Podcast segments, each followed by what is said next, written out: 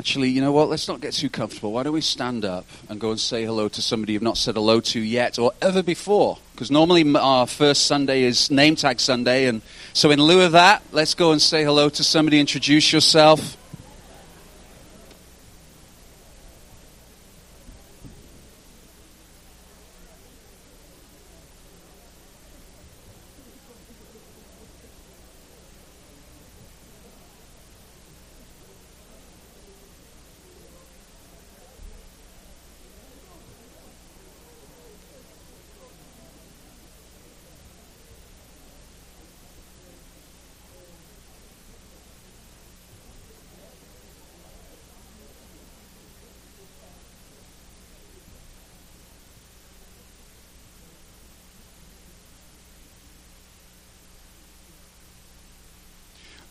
Wonderful.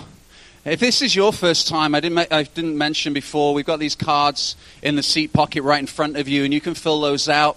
And it's got all sorts of uh, different uh, boxes to tick on the back there that uh, may help you uh, answer some questions for you. And if you send that, take that to the Connect desk, which is in the, in the foyer, then they'll give you a wonderful gift bag and answer any more questions that you might have.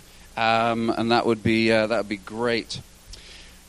You know, we all have uh, significant years, I think. We have years where when we look back, we go, okay, this was, if I think about a year, that was significant. For me, one of my significant years was uh, 1989. Would any of you like to uh, hazard a guess why? Actually, it was the year I was born, Brad, but whatever.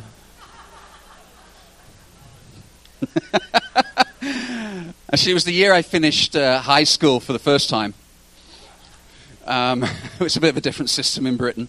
Uh, 1993 is a significant year in my mind because that was a year that Sarah and I got married. Uh, 93, that's an important year. 1973 was the year that I was born. And these are pivotal years. These are years that I'm not going to forget, uh, especially the year of my anniversary. You never forget that year. That's, that's really important. And, and I'm sure you've got pivotal years as well. The years that you go, that year was a really important year because of, and then fill in the blank. So I think about all the years that my children were, uh, were born, or 2003 was the year that Sarah and I emigrated to uh, Canada. Uh, 2008 um, was the year that we moved to Kelowna, and then 2011 was the year that I started pastoring at the South. These are all significant years. What is your significant year? And I, and I wonder whether, as we think about 2019, whether we could say 2019 is going to be a significant pivotal year. Not just a year where things improve, because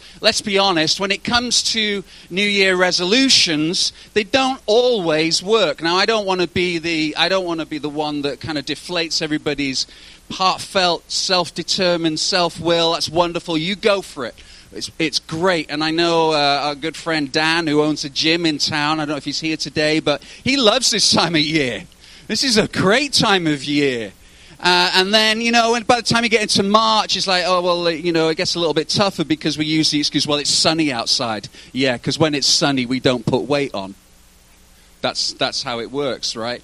Um, so I'm not talking about resolutions. What I'm talking about is not just a change, but a complete transformation. How do we make 2019 a pivotal year where there's complete life change and transformation, not just improvement?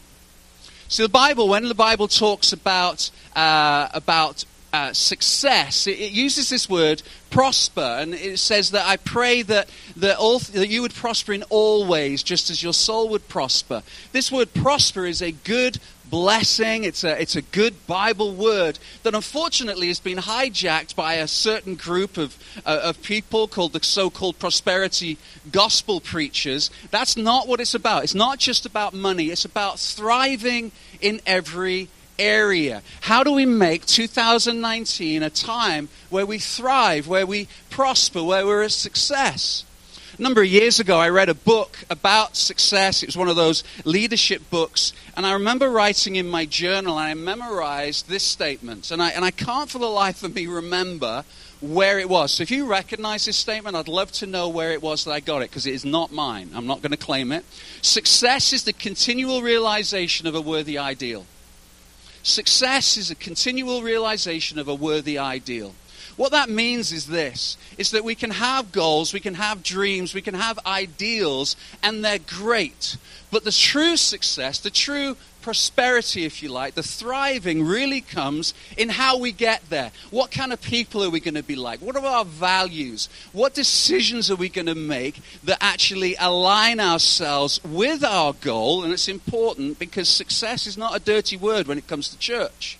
It's a good word. It's a, a gospel word. Prosperity is a good word. God wants to bless us. Not financially necessarily. I'm not going down that line. I'm talking in all areas. And sometimes that blessing comes in financial hardship. Um, so, this, this idea of continually realizing the blessing of God. This series, This Is Us, is about examining who it is that we are. What is it that, that, as we go on this journey towards the vision, and our vision as a church is to see lives transformed by Jesus Christ in the Okanagan Valley. So if you're here for the first time and you're on a, a journey and you're, you're kind of thinking through Christianity mixed in with a lot of other thoughts and beliefs, I, this morning is a great time for you to come because what you're going to hear is really a declaration of who we are, our bedrock, what we really believe. And then over the next four weeks, we're going to examine this is who we are, this is us. This is our value system. We have a, a, vision to see lives transformed. Our methodology, if you like, is that real life, R E A L, the redeemed life, the empowered life, the active life, the listening life. That's our methodology. That's how we want to see the, the, uh, the, the vision come about. But what kind of people are we going to be as we aim for that? That's what this series is about. It's a great place to start. So, where do we start when it comes to who we are? We have to start with the absolute foundation, the ultimate importance, the gospel, the, the why we believe what we believe. And I want, in, in that mind, I want us to focus on a particular verse, and it's, and it's from uh, 1 Peter. Peter was a, uh, an apostle. He was certainly a character. You read the New Testament, Matthew, Mark, Luke, and John, then move into Acts, you're going to see Peter's name a lot.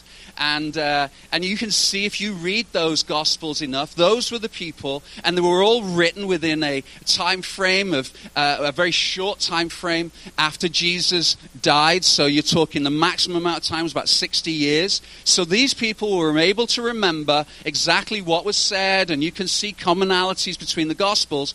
Peter was a, was a character. He was impulsive. He was, uh, he was a guy that, uh, that certainly thought he, he knew the way things should be, and he wasn't afraid of saying it, and he was a speak first, apologize later. There's a lot of things that I relate to when it comes to Peter. I think he was probably also the one that uh, was a bit of a joker, and, and, and, maybe other people made fun of him because I don't think you can be that kind of character without attracting that kind of fun. And by the way, this is why I love the Gospels. So many people have come to Christianity and believing in Jesus just by reading the Gospels. And the reason is this what you'll see is Jesus being fully human in the Gospels. Please get out of your mind, if you're just thinking through who this Jesus person was, get out of your mind somebody who had this kind of ethereal glow around him all the time. Like straight out of the elf world in Lord of the Rings, kind of. That's not what it was like. If you actually look, you'll see that Jesus was a construction worker. He swung a hammer for a living. And, uh, and he was, as we maybe say in Britain, he was a bloke's bloke. I like that about Jesus. I like that he was a guy's guy. And you get a group of guys together around a campfire at night, Peter included, there's going to be some joking. There's going to be some messing around. There's going to be some kind of, it, it, you know, they weren't all there just sat there like this all the time. Ah, angels, halos. That's not the way it worked. They were guys together. Peter went through a massive transformation. And that's why I like Peter's writing, because here's a guy who has experienced a life before and a radical change through Jesus Christ into a transformed life. Remember our vision to see lives transformed. Peter was transformed. And here's what he says right at the beginning of his, uh, his, uh, his writing. By the way, if you want to see what the life of Jesus was like through the eyes of Peter, you need to read Mark. Mark was Peter's scribe. It's, it's, it was a bit of a, a toss up whether or not to call it Peter, the book Mark, because it's just Mark actually writing Peter's thoughts and reflections and memories. So Peter said this Praise be to the God and Father of our Lord Jesus Christ. What a good place to start. In his great mercy, he has given us new birth into a living hope through the resurrection of Jesus Christ from the dead. In this verse is tied up three things that really declare who we are. Three things. And we're going to look at these three things this morning. And, and in those three things, we're going to be able to say, This is who we are. This is us. The first one is this This is us. New birth. This is us. We are people of the new birth. Praise be to God and Father of our Lord Jesus Christ. In his great mercy, he has given us new birth. When you say to somebody that you're a born again Christian, you're going to get a number of different reactions. Some people who like to read the news may immediately assume that you have a certain political uh, orientation. It's not necessarily a positive term anymore, and unfortunately, neither is evangelical. And you could get into great debate about how wrong that is. It just is. And, and you know, because of the way things have certainly in the last two or three years, the way culture has shifted when it comes to looking at Christianity. I love the word Christian. I love the word Jesus follower because that's the essence of who we are. Right at the beginning, we were called, Christians were called the way. I like that too. That's, uh, that's a good term. But born again has a lot of, uh, a lot of baggage now. But the reality is this Peter is not saying, hey, this is a term that you can call us. He's not using it as a noun, a descriptor. He's saying this if you are a Christian, so if you're considering Christianity and thinking through Christianity, this is what Christianity is. This is us. We're people of the new birth. New birth. It's a very, very important term. It's a, it's a term that encompasses something that has happened to us at our very core. So, what is new birth? New birth essentially is this a new life, a new thriving, a new spirit, if you like, a new energy, a new identity has been given to us as Christians by uh, the Holy Spirit through Jesus Christ. That's what we believe. We believe as Christians that the Spirit of God has been placed in us. Now, listen carefully. Does not mean that we are gods. That is not what I'm saying. It's very important. Different team. What I am saying is, is that we become like God. Peter says this that we've been given the divine nature, that inside of us the old has gone, the new has come. We are now a new creation. And it's a beautiful thing. And one of the best theological terms to describe this process is regeneration, which is how it happens. How does this new birth come to us? Well, it comes through this word regeneration regeneration. You'll see this all the way through the New Testament. Regeneration. And in the Greek, it's palingenesia. Palingenesia. And if you look carefully at this word palingenesia, you will see the word Genesis almost. It's where we get the word Genesis. It means new birth. It means birth, creation. Something has been pulled together that's never been seen before. Let's just pause and think about this for a second. Our uh, Sarah, my uh, my car is slowly falling to pieces. We went to the uh, the garage a few uh, a few weeks ago, and he said, "Yeah, it's going to probably cost you about five grand." I don't think the car's worth five grand. Um, so we're going to have to consider what we're going to get a new car. Now then, new. Let's just think about that term. Has this car been seen before that we're considering? Yes. I will guarantee you that there will be people who have driven this car on our roads, and you probably will, I trust, trust me, you will not give our new car a second glance. Because there's no ooh about, you know, a new car for the Madden family. So it doesn't mean new like that. Actually, the word new in the New Testament, so the old has come, the new has come, uh, the, the old has gone, the new has come in 2 Corinthians 5. That word new means this. It means this uh, genesia, this genesis, never been seen or considered before. Like never even been thought of before. I've used this illustration before, but if you'd said to me 20 years ago that, that by, you know, in a few years' time, even maybe 10 years ago, that I was going to be able to have the entire uh, information, if you like, of the world in my pocket, that, that I would be able to quickly find out any piece of inane rubbish trivia that I needed at the touch of a screen. If you tried to explain to me an iPhone when I first started teaching, I would have gone, What, you mean like Star Trek? Do you remember the, the, the pads that I used to have? Like, is that what you mean? Like, what? I, that, I could not even fathom what that looked like. I remember the dot matrix printers. Do you remember those printers with the holes down the side? And used to carefully try and tear off. Some of you are looking at me like going, You are so old. I didn't even know they had high school in 1989. Like, you tear it off, you remember those? And, and, and so technology has gone so quickly. That's the kind of new I'm talking about, never been considered before.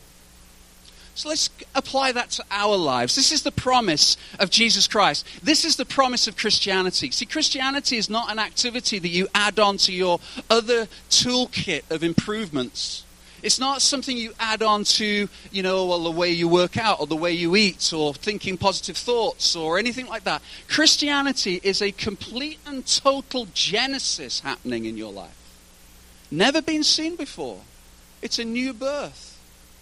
I love the way that Eugene Peterson says it in the message in Psalm 51. This is, this is such a beautiful statement. Eugene Peterson, who passed away very recently, wrote the uh, a version of the Bible that really is a paraphrase, not a translation, it's a, it's a paraphrase. And essentially, what it is is that Eugene Peterson, and he's an, an immense Greek and Hebrew scholar, looked at the Bible and he, he put it in words that, that actually translated well into our modern thinking.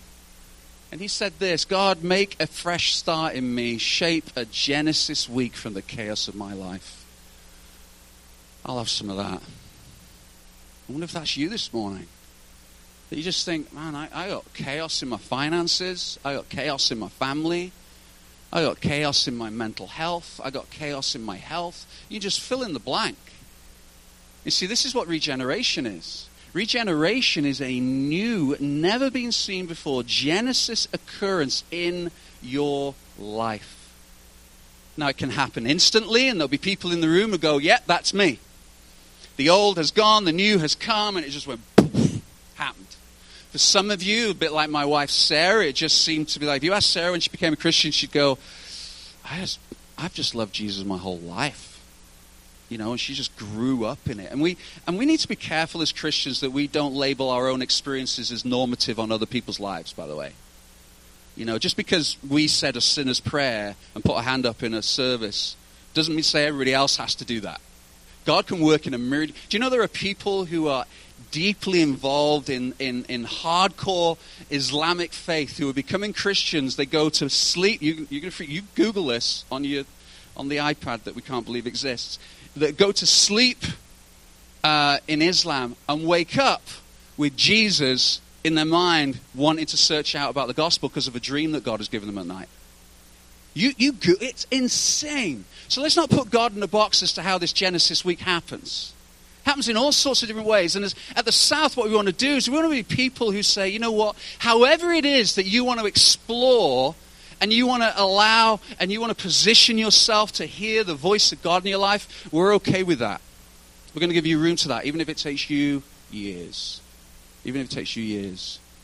Chaos. Chaos is almost an onomatopoeic word, and it? it sounds chaotic. I like it. It's been a chaotic week for us this week, for Sarah and I and family. On Friday, um, those of you who've been around a while, you'll remember a few years ago. I know Pete Hannenberg and Jen will remember this well because Pete was involved in the rescue. Um, the Bennetts and the Maddens, minus Glenn, went to uh, went camping at Kettle River. And you remember the forest fire? Kettle River a few years ago. Sarah and Tracy and the Bennetts were right in the middle of that. And I remember getting a call saying, uh, "Hi, this is from Sarah. Hi, hi, Glenn. Uh, there's a there's a forest fire. There's loads of forest fire. Oh, okay. Yeah, no, in the campground, we can't get out. Okay. Um, Well, I remember Cal River, so we started talking about the bridge, and, and they were led through the forest, and it was that big rescue, etc., etc. They ended up in Midway, the cosmopolitan Midway, on the uh, on the border there. And uh, so I've always, like the, the, the Tracy and Sarah combination has always been a unique one. They're very very good friends, and they went uh, they went skiing on Friday, and I got the call from Tracy. Sarah's had an accident and uh, and she's on the way to hospital. And it's weird when you, these things happen to you, right? These are life forming situations, and there's a long story, trust me, and I'm not going to get into it as to how it happened and what happened. But the, the upshot is, is Sarah's got a everybody. Whenever anybody breaks anything, it's always really bad. Have you noticed that? Nobody has a really easy break. But when I say it's a really bad break, I, am serious. Our doctor is in the house and he's seen the X-rays. He's like, mm-hmm. She's basically got a second elbow right here. Yeah. It's not, it's not good. And she was in so much pain, she was so brave. And I arrived at the hospital on Friday, and, and she was tanked up with all sorts of different drugs. And, uh, and what's funny, just jumping ahead, I remember going home later on and saying to the kids, okay, kids, it's daddy daycare. Buckle up. And, and for whatever reason, my kids call me Papa. It's better than what Luke used to call me, which is Father Reverend. now, somehow this is jokingly, he called me this, like Downton Abbey type thing, and it stuck. And I could see the, the color draining out of their faces when they realized that over the next six weeks, Daddy's in charge. And, uh, and, and pizza rules, and chicken nuggets, and, and everything else. But we were in the hospital, and, and there's just immediate chaos that situations like this happen. And and Sarah's just drifting in and out, and she's in, she really is in so much she's so much pain. Please pray for her because we find out tomorrow whether she needs some surgery, and because it was it was it was nasty. And uh, and I was lent up against like so tired. I was lent up, and I went, "Oh, Sarah," and I, I was being sincere. Don't laugh. I'm serious. I said, um, "I really wish this could have been me. I'm so sorry." And she opened her eyes. She looked at me lovingly and she went, I wish this was you as well. uh, take it back. Um, the, the, the thing is this the doctors, and we have an amazing healthcare system, they are truly brilliant. And um, they'll, they'll fix her up. That's not what God does. See, Sarah has chaos happening in her body. There's definitely chaos happening at home. So came in today and she said, Did you tell the boys to empty the dishwasher? And I went, Yep. She went, It was all dirty. So they just put away a full dishwasher full of. Uh, it's going to be great over the next few weeks, trust me. Um, don't come to our house for dinner, though, because you might go, Ooh. It's chaos. And this is what I love about God God does not fix what is broken, He doesn't do that. He regenerates and gives something that has never been seen before. Something that is infused with energy and life and hope and meaning is yours. And if you remember right at the beginning, in the, it says that God, in His mercy, gave us this. It's a free gift to you and I. So whatever the chaos is in your life, and maybe it's it's stuck in, I will guarantee it is in some way stick, stuck in some sin, something you've done wrong in your life, somewhere you've gone astray, some decision you've made, wherever it is that has left you this shame, this guilt, God will bring a Genesis renewal into your life and radically change you, not improve you, not fix you, but give you newness of life. And it's when I preach like this, I'm thinking that if there's anyone in the the room, how are they not running over the chairs to get to the front right now to find out how they can get that in their life? What is there to consider? Mm, that doesn't sound good to me. Does it mean I have to come to church on Sundays? Mm, yeah. Like, seriously, it is radically life changing.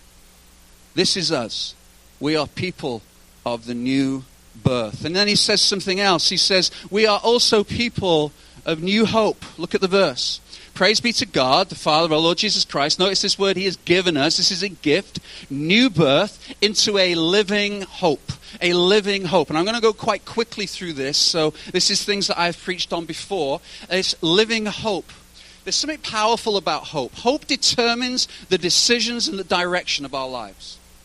Hope determines the decision and direction in our lives. And, and here's what I mean by this we really have a lot of things in common. We have desires that we all have in common. And you can look through motivational theory under leadership, and you'll find something called Maslow's hierarchy of needs. I'm going to talk a little bit more about this next week. But Maslow's hierarchy of needs talks about how we have all these needs in common. But underneath all that, sociologists would agree that there are some basic needs that we all have. We want to feel secure. We want to feel significance. We want to feel meaning. We want to feel purpose and we want to feel acceptance. That is something that we all have in common. What is different about us all, is how we go about getting those things. In other words, if I put it under the context of hope, what it is that we are placing our belief and hope in that will bring us these things. What is it that we're hoping will give us significance? And depending on what that is, we will then start making decisions towards that. And therefore, the direction of our life follows it. So, regardless of what we might say, the reality is, is the methods that we will put into place to get these will bubble to the surface. So, let's just give you, let me give you an example. Look at security. If you, for you, if you gain security in having money or a good career or your own personal fitness and health, and you find security in that, then what you're doing, and according to this definition, is you are placing hope that these three things will give you security. And you'll make decisions towards that, and then the direction of your life follows. And regardless of what you say, these things will bubble to the surface. So I'm a family man and yet I'm working 15 hours a day at my job and never seeing my family. Nah, don't care what you say. Actually, that's not true. Because your real hope is showing and surfacing by what you are doing. Does that make sense?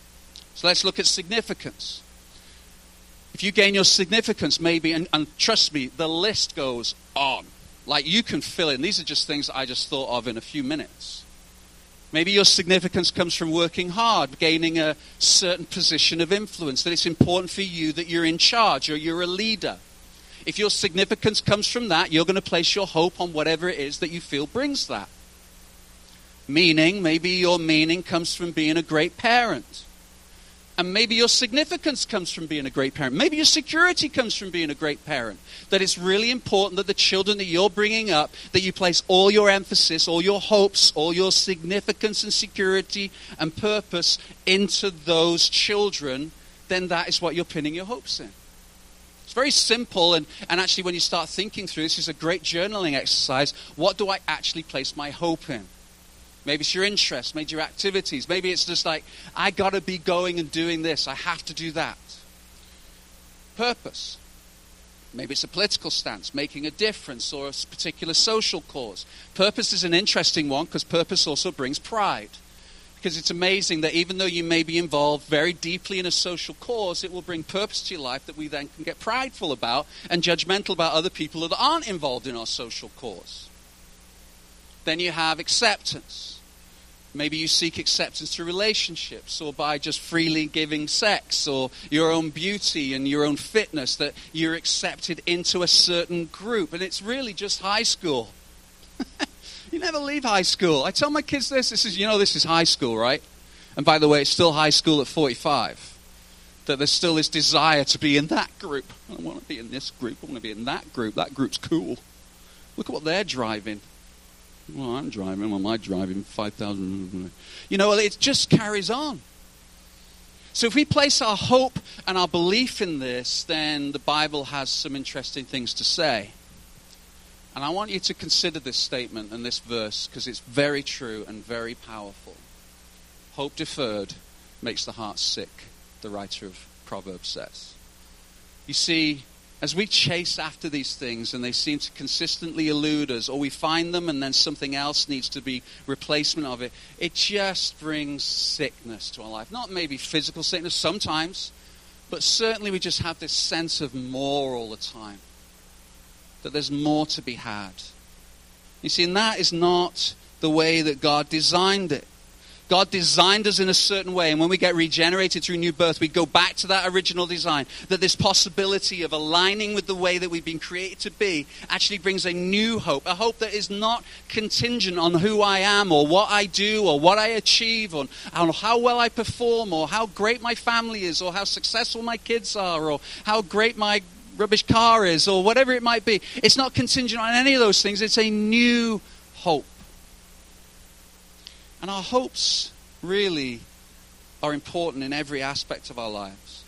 It's so important that you place your hope in the one who's truly able to fulfill the security and significance and meaning and purpose and acceptance in our lives. The one who will never fail you, regardless of your circumstances. That those things, and you can write a longer list, all those things provided, regardless of the, what is happening around you, is available to us as a Christian. So this is us. We are people of the new birth, and we are people of new hope because our hope is anchored in something greater and bigger and more ultimate and beautiful than us and anything we can achieve on this planet. Sarah and I spend a lot of time uh, counseling and, and, marriage counseling or pre marriage counseling. And one of the things that we always talk about is how important it is that we, as individuals, man and wife, place our hope in Jesus individually, not in one another. Because when you first get married, it's this person is going to fulfill everything. And then they don't. And this person is my hope. And then they let you down. Or this person is, is, is everything I could possibly want. That's not true. Because there'll be a point when that doesn't happen. Then what? So we pour all our attention in the children. That's our hope. That's what anchors us. Then the children leave. I hope. We hope. That's something. I'm not looking at anybody. I'm just saying. Not this year, love. You don't have to go this year. you stay as long as you want.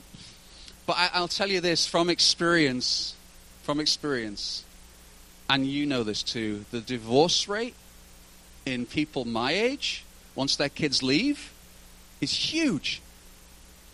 Uh, because now we, where, where do we place hope now? They've gone. And there's an implosion and then we go and look for somebody else we can place our hope in. Somebody a little bit younger or more better looking or has more money, right? That's, that's what happens. So here's the beautiful picture I want to paint that as you integrate your life in the hope called Jesus, and he fulfills your security and significance and meaning and purpose and accepts you and loves you and, and he's your direction, regardless of the circumstances. As you do that with him, then Sarah, if you like, does that with her relationship, then those things intertwine. Right? Because we have the same security and we've got anchored in the same thing, and therefore our relationship deepens. And so I do believe marriage can get better and better and better and better and stronger and stronger and more loving and more intimate and more powerful because the relationship with Jesus should be continually growing. That's Christianity. It's beautiful. This is us. We are people of the new birth. We are people of new hope. And then finally, new life. New life.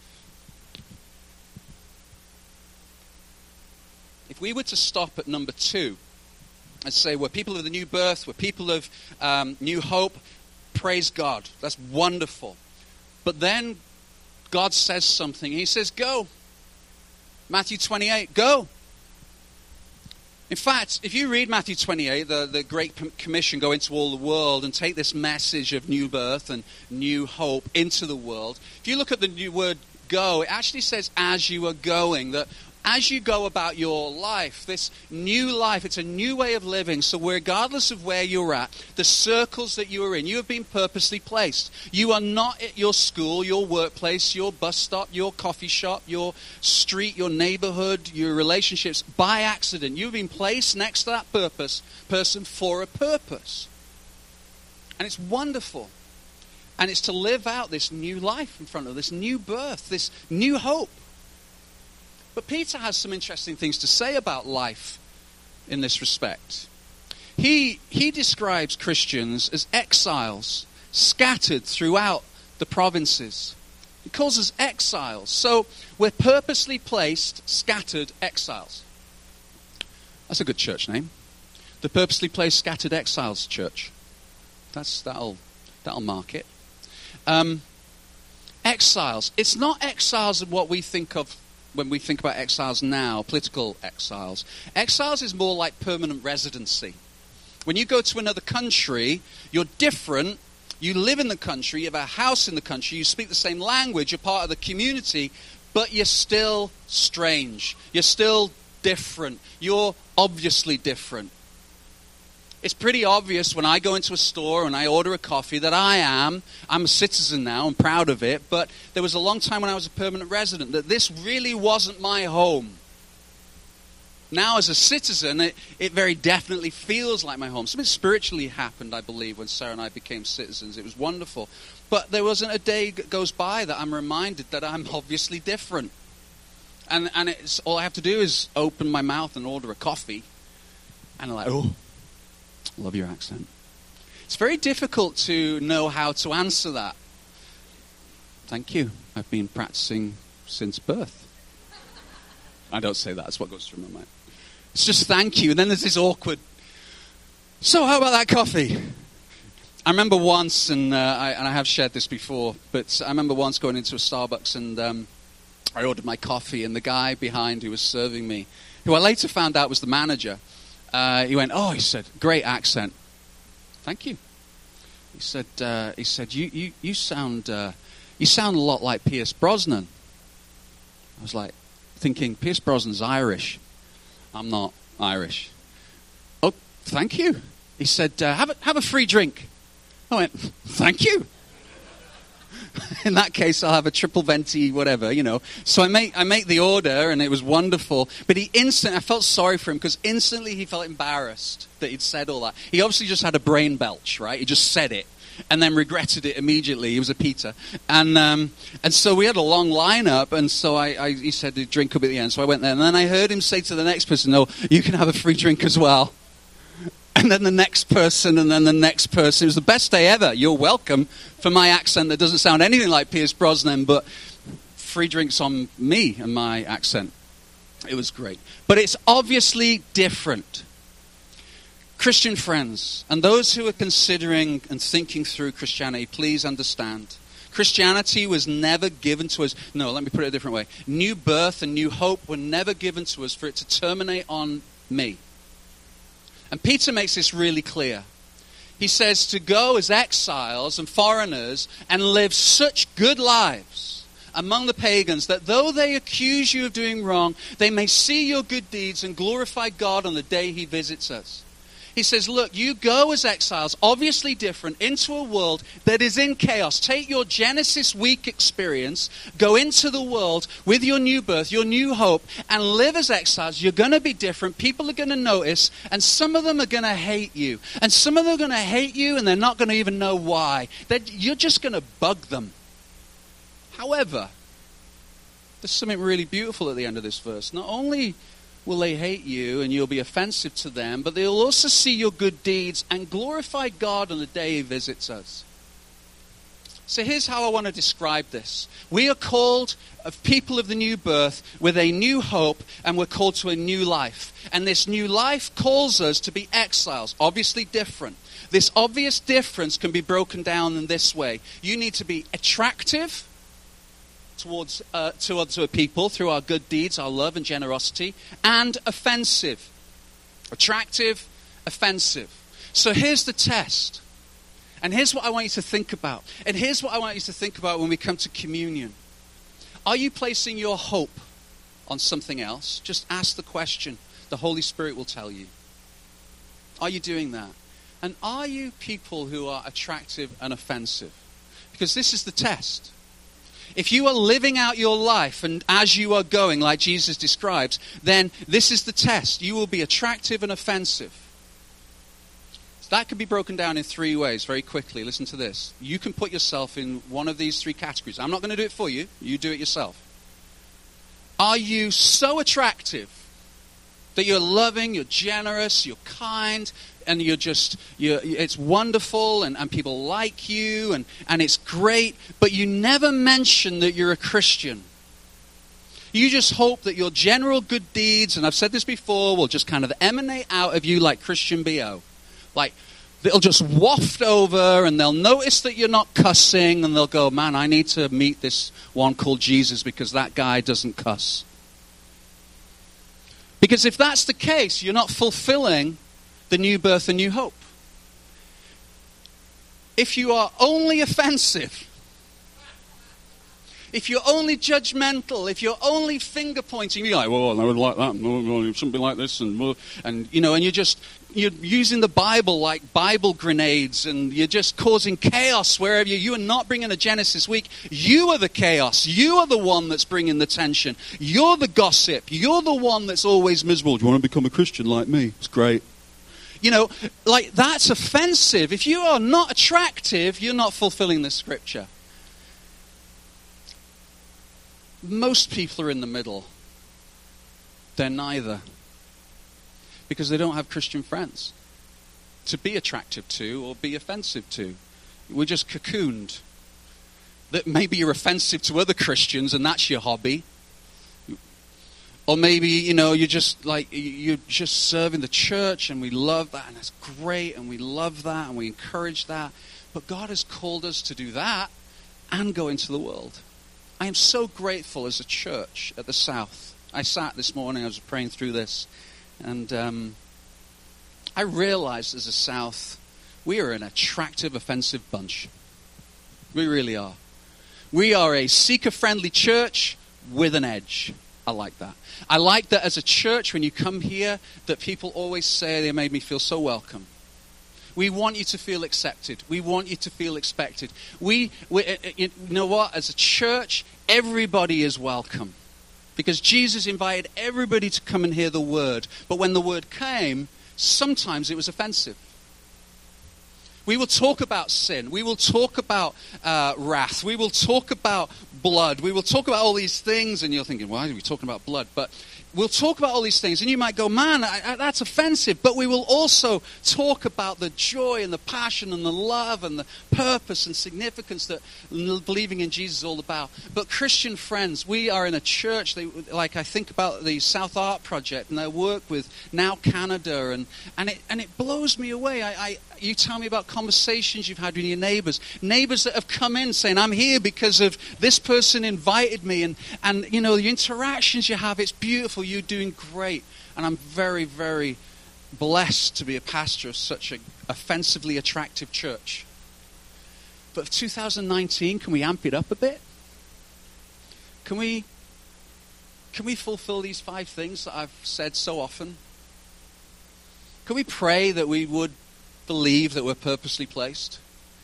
Can we, can we seek meaningful friendships, not cocoon ourselves away from those non Christians because, well, I, my children, ooh, I don't want them to hear. Let's not be that. Let's not, let's, let's be meaningful in our friendship. Not projects, friendships. So we can pray and serve people. So you have an opportunity to share your story about how Jesus has changed your life. And then maybe you have an opportunity to invite them to something that is connected with the South. And as we offensively, attractively go, then I really believe that 2019 will be a pivotal year. We've seen good things happen in the fall. And in, and in a couple of weeks' time, at the beginning of February, we're starting a new series. And it's called Breathe. And the strapline is Overcoming Overload. I'm speaking, and, and uh, Dave McLean's going to be speaking. We're going to really, we're going to really jump into the chaos of life and what, how has God designed us to be, the rest and rhythm and life balance. Is there such a thing as life balance? How do we parent well? How do we do our finances well? How do we bring rest into our life? It's a great series to, for you to invite your friends to. Because they'll hear about a God who has designed us to live life in rhythm. And, uh, and I'm excited about that. But I want to encourage you this year as we step into 21 days. Let's celebrate the fact that we are people, number one, of new birth. We are people of new hope, and we are people of new life. And we've been called to be attractively offensive. And for some of us, that mean, might mean, I don't want to say this indelicately, we might need to get some new friends. Some, some people who need actually to hear this. And uh, I'm believing great things for this church. I really am. I really am. So let's pray, and um, please pray for Sarah tomorrow, especially. That would be wonderful. But right now, I want us to, I want us just to spend a moment or two as we move into worship, just to reflect. And you know what? I think especially as we come to communion, and uh, just invite the worship team to, to come on, join. Maybe you want to close your eyes just for a second.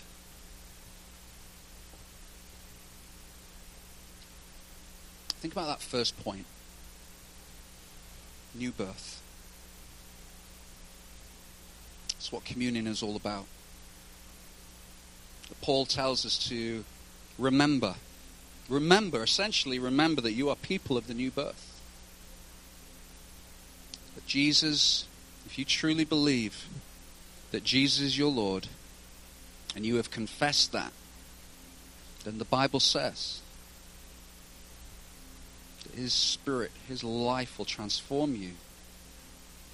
And so communion is an opportunity to say, Thank you for that, Lord. Thank you, God. Thank you, Jesus, that you chose me. You called me to yourself. You wooed me. Thank you, Jesus, for that regeneration, that Genesis week, the Genesis life.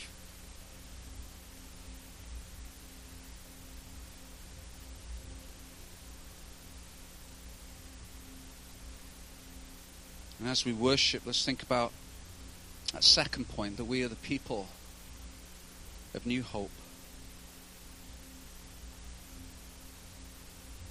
Where do you place your hope? Not where do you say you place your hope? Where do you actually place your hope?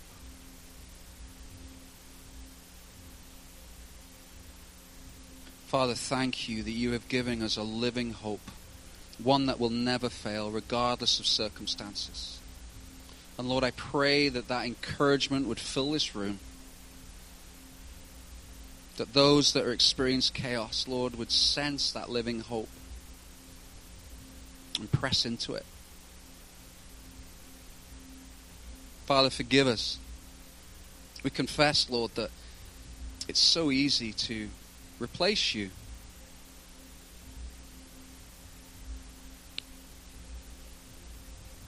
Lord, I pray that 2019 for us as individuals and families and as a church will be a year where we firmly chase and work hard to make you our ultimate. Praise your name, Lord Jesus. And thank you, Jesus, that you have so much faith in the Spirit that you have placed in us as Christians, that you call us to go into the world and show and tell and be lovingly truth filled with people. And Lord, I pray for those who feel the accusations and the offense in their workplaces. Lord, I pray that you would just fill them with encouragement that they have an audience of one. And he said, Blessed are the persecuted. Hallelujah.